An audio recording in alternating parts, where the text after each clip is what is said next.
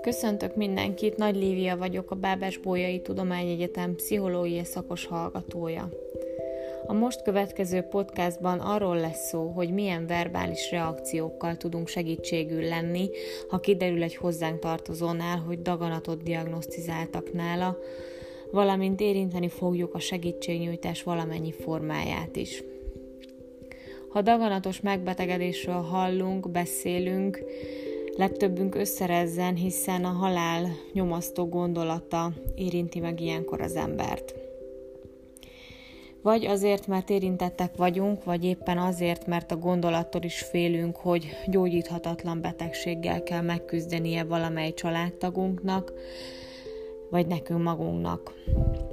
Egy ilyen bejelentést hallani egy hozzánk közel állótól egyrészt rendkívül sokkoló, a következő pillanatokban pedig zavarba ejtő is a helyzet, hogy reagálnunk kell valamit egy olyan bejelentésre, amiről valójában fogalmunk sincs, hogy mit jelenthet a másik ember számára. És legszívesebben azt mondanánk, hogy biztos minden rendben lesz, azért is, hogy magunkat bíztassuk. Nem lehet egy ilyen beszélgetésre felkészülni ugyan, mert rengeteg tényezőtől függ az egész szituáció, például, hogy milyen betegségről van szó, milyen stádiumban van, milyen korú és milyen nemű az illető, és így tovább. Többek között a legnehezebb, hogy olyan helyzetekben kell támaszt nyújtanunk, amit nem érthetünk meg teljes egészében. És ezen, és ezzel ellen mi is tiltakozunk. Nem mondhatjuk, hogy tudjuk, mit érez, vagy hogy tudjuk, milyen nehéz, vagy hogy meg fog gyógyulni, mert nem tudjuk. Sem azt, hogy mit érezhet, sem azt, hogy ez mennyire nehéz neki, és azt sem tudjuk, hogy tényleg eléri-e a tünetmentes állapotot.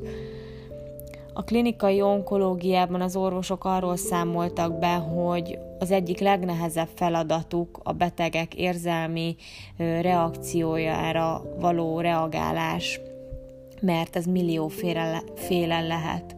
Ezt mindig a pillanat hozza, és nem lehet rá felkészülni. Tehát sok tényezőt figyelembe kell venni, ha konkrétabban szeretnénk szavakkal támaszt nyújtani, de vannak olyan általános sémák, tanácsok, amiket a körülményekre tudunk szabni, ha esetleg ilyen helyzetbe kerülünk. Ehhez szükség van némi rálátásra, ami a krónikus betegek gondolatait, hangulatát, érzelmeit meghatározza a betegség kiderülése után. Tudni kell, hogy a rák diagnózisa gyakran olyan trauma, ami mindent felülír az agyban. A beteg észlelése beszűkül, nem csak kevésbé tud koncentrálni és gondolkodni, de mindennek jelentőséget és általában negatív jelentőséget, negatív értelmet tulajdonít, és mindent magára vonatkoztat. Hadd mondjak erre egy példát. Bányai Éva előadásán hallottam egyszer, és azóta több vele készült interjúban is olvastam, hogy aznap, amikor megtudta, hogy a mellében csomót találtak, kétezer-egy szeptember tizenegyedikén, nem sokkal később meglátta a tévében az ikertornyok összeomlását Amerikában. Az volt az első gondolata, idézem, halálos beteg vagyok, és tessék, erre összeomlik a világ. Ő szakmáját tekintve persze egyből felismerte, hogy ez a gyerekekre jellemző gondolkodás, de a betegek megnyilvánulásaiban felismerhető szintén, hogy magukra vonatkoztatják a külső, tőlük teljesen független körülményeket is.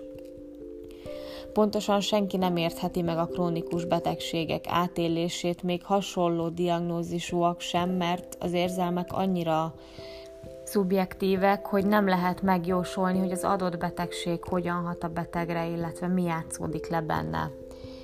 Éppen ezért a legjobb módja, ha kérdezünk.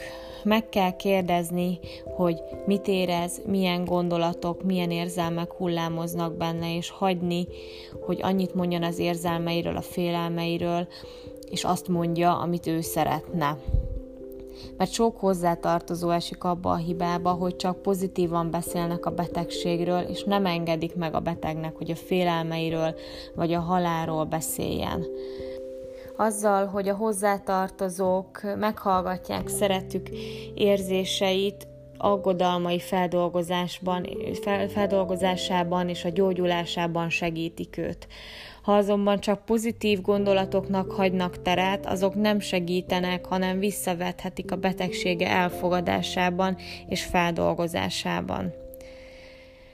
A körülményeket látva el kell döntenünk, hogy mennyire van helye a bíztatásnak, mert meggondolatlan bíztatás helyett sokkal többet segít az őszinte jelenlét, a betegek kéréseinek, igényeinek figyelembevétele. Ha pedig az első sokk után már a segítségnyújtásról van szó, ennek legjobb módja, ha konkrétumokat ajánlunk fel, és ne bízzuk a betegre, hogy hívjon, ha szüksége van ránk. Ettől az illető még csak terhesebbnek érzi magát a szerettei számára. Például ajánljuk fel, hogy a következő konzultációra szívesen elkísérjük, vagy elmegyünk vele bevásárolni, vagy, vagy alternatívákat, orvosokat keresünk. Az sem jó módszer, ha mindent kiveszünk a kezéből.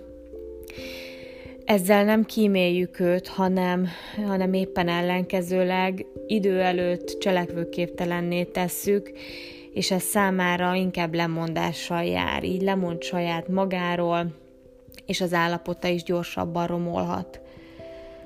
A daganat kiderülése mindenképpen egy krízis. Sokkolja a beteget és a környezetét, a családot, és az összes érintett a gyász folyamatain megy keresztül. A krónikus beteg is a gyász folyamatain megy keresztül, aminek része a halál, a lemondás, a végtelen elkeseredés, a depresszió, így ennek tudatában kell hozzáállnunk, és nem elhallgattatni akkor sem, amikor számunkra fájó dolgokról beszél. Az őszinteség ilyenkor nagyon nehéz, de nagyon-nagyon fontos. El lehet azt is mondani, hogy mi is félünk, és azt is, hogy nem tudjuk, hogy mi lesz. Tehát összefoglalva, kérdezzük a beteget nyitott kérdésekkel. A legőszintébb gondolatainak is teret kell adni, akkor is, ha fájó gondolatok. A segítségnyújtással legyenek konkrét opciók, amiket felajánlunk, ne várjuk a hívását, hogy ő keressen minket. Bánjunk óvatosan a bíztatással, érdemes az orvost is meghallgatni, és a diagnózis fényében bíztatni a beteget. Segítség az is, ha mi nézünk utána a betegségnek, és erről beszámolunk neki. És végül, de nem utolsó sorban az őszinteség. Áltatás helyett fontosabb a jelenlét, még akkor is, ha csendes. Legyünk ott, legyünk jelen, és kísérjük őt. Köszönöm szépen a figyelmet!